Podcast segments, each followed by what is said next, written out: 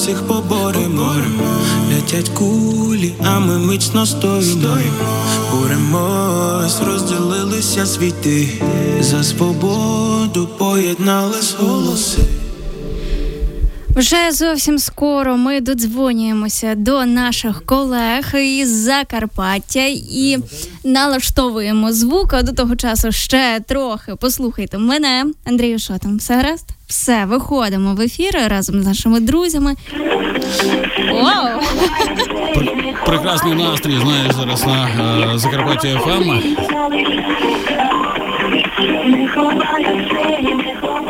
Друзі, добрий день вам, якщо ви нас чуєте.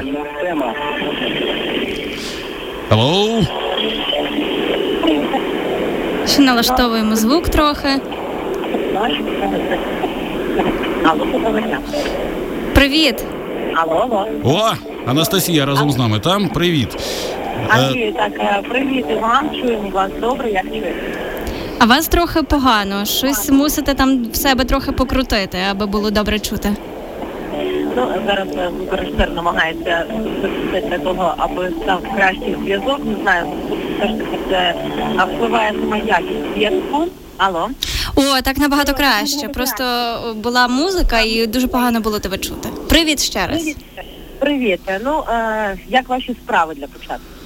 Та нічого, ми, ми тримаємося, ми боремося зрештою. Та, та які ви, я думаю, про е, оці от зведення постійно про збройні сили України, які відтискають російські війська від двох селищ біля Северодонецька, про українські війська, які зводять на нівець спроби російських окупантів захопити там різноманітні селища. Тобто, такі от е, новини, які не можуть не бадьорити. Тому давай трохи про силу нашого війська поговоримо. Так, давайте поговоримо саме про них, адже військо в нас справді сильне. Я думаю, що воно таке завдяки тому, що об'єдналися навіть не е, тільки професійні військові, а об'єдналися прості люди, які пішли е, до лав ЗСУ, які підтримують, які допомагають. Вони завжди закликають для того, щоб вступайте в Збройні Сили України, допомагайте нам е, наближатися до перемоги. Дуже багато людей, яких знаю особисто, е, все ж таки прийняли рішення. е, Піти до ЗСУ і захищати нашу Україну. Ну а сьогодні, е, до речі, стало відомо ще про одного такого класного чоловіка. Його називають привидом. Він е, в 128-й окремій нашій гірсько-штурмовій бригаді. От він угорець, і він каже: Я український угорець, служу в 128-й закарпатській бригаді, вбиваю москалів за своїх діда та бабку які загинули, на жаль, у Будапешті у 1956-му. І він так само закликає всіх українських угорців і взагалі всіх українців вступати до лав Збройних сил України, об'єднуватись і захищати наші території. Привидів в нашій армії все ж таки збільшується і збільшується, але це тільки нам на користь. Ми тішимося, що в нас є такі люди. І в нас, наприклад, в мене є багато дуже знайомих е, чоловіків і хлопців, які ще не одружені. І їм зараз, коли приходять повістки, або вони кажуть, ну є така ймовірність, що в принципі мені її вручать, і я не збираюся кудись там тікати. Я не хочу ховатися, е, не хочу пхати голову в пісок, а дійсно буду йти і буду допомагати. Ну це дійсно чудово, коли люди усвідомлюють, що потрібно йти, особливо ті, хто за плечима має принаймні хоч якусь е, військову підготовку, принаймні, якщо вони е, служили в армії, так е, і. Нещодавно також мій дуже близький друг зателефонував мені і каже: Уяви собі, я недалеко від тебе, але я вже сьогодні їду, тому що я буду захищати нашу Україну. Я е, в мене була величезна гордість, коли я почула ці слова, що дійсно люди, які знаєш особисто їх, і вони готові до того, аби допомагати, аби захищати нас.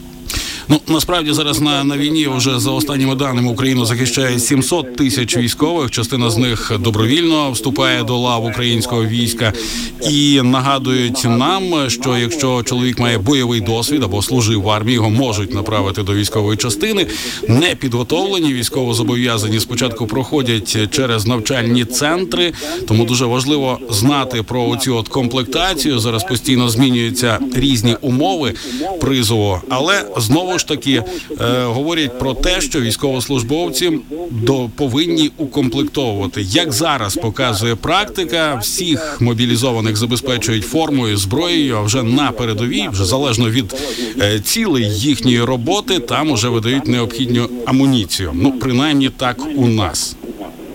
Ну дійсно так і є. Е, Як е, ведуча інформаційного відділу кожного дня стикаюсь з новинами і бачу, е, що дуже багато озброєння, дуже багато амуніції, все, що потрібно нашим хлопцям, їх забезпечують. Навіть ті, хто вже знаходяться на передовій або десь захищаючи Україну, вони кажуть, в нас це є все, що потрібно. Якщо на початку можливо десь були якісь проблеми, так ми всі це прекрасно знаємо, то зараз вже налагодилися всі постачання і хлопці повністю забезпечені.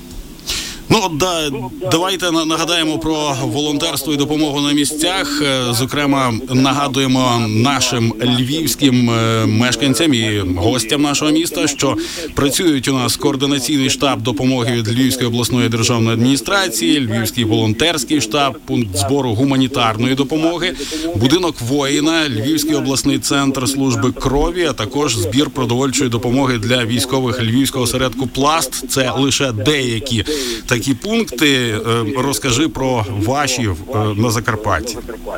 Я можу сказати, що в нас є їх е, дуже багато. Зокрема, в нас навіть є батальйон, який вони себе так називають, кулінарний батальйон. Вони готують для переселенців. Е, Щодня забезпечують просто неймовірну е, кількість їжі, готують її, роздають її для е, тих, хто вимушений був залишити свою домівку. Також працює гуманітарний штаб, і, штаб розміщення переселенців. Є гаряча лінія для допомоги вимушено переміщеним особам з інвалідністю. Ну і взагалі всю цю важливу інформацію можна знайти на сайті Закарпатської ОВА. Вона одразу перша відкривається, все можна е, побачити. Є в нас також чат-бот для координації процесу евакуйованих підприємств, адже на Закарпатті їх вже е, більше 300. Прекрасно. Тобто, ми на своїх фронтах залишаємося, зокрема на інформаційному, і продовжуємо е, повідомляти все найважливіше. Анастасія, дякую тобі за чергове включення. Анастасія Назарова, ведуча радіо Закарпаття ФМ, щойно з нами на прямому зв'язку. Дякуємо і віримо в перемогу. Почуємося.